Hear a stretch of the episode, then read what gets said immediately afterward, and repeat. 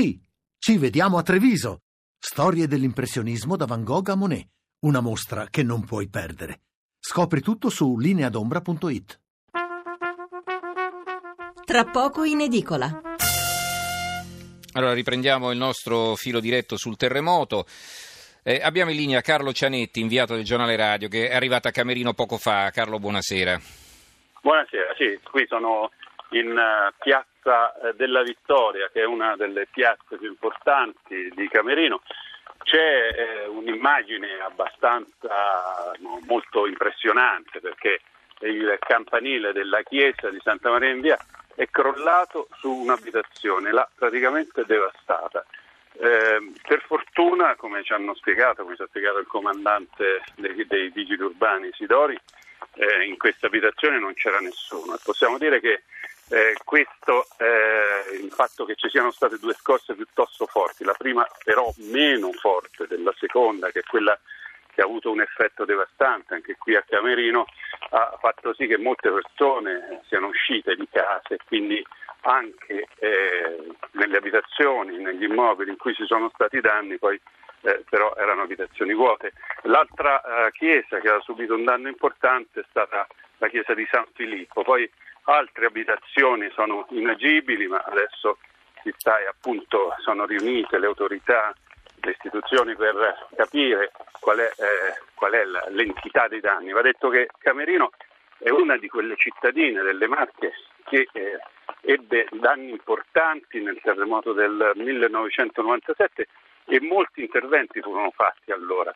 Probabilmente anche il campanile della chiesa di Santa Maria in Via che è crollato era eh, uno di quei campanili, una di quelle strutture che aveva eh, subito interventi di miglioramento sismico. Insomma, è una, è una, vicenda che ci fa venire in mente un po' quello che è successo ad Accumoli. Lì però, per disgrazia, ci sono stati quattro morti, qui non c'è nessun morto. Alcuni feriti ci hanno detto i vigili urbani, però eh, feriti lievi. E poi ci sono state approntate due strutture d'accoglienza perché molte persone eh, vivono, anzi la gran parte delle persone del centro storico non eh, sono rientrate in casa, quindi sono organizzate diversamente. Eh, insomma una situazione eh, deserto assoluto nel centro storico di Camerino, soltanto vigili del fuoco, guardia forestale, adesso abbiamo visto il vicario del prefetto il quale ci ha detto che ha fatto un giro per tutta la zona, per fortuna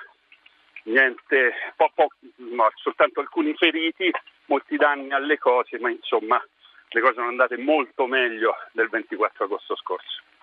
Grazie allora a Carlo Cianetti, inviato del giornale radio a Camerino. Grazie Carlo e buonanotte buon lavoro naturalmente. Grazie a voi, buonanotte.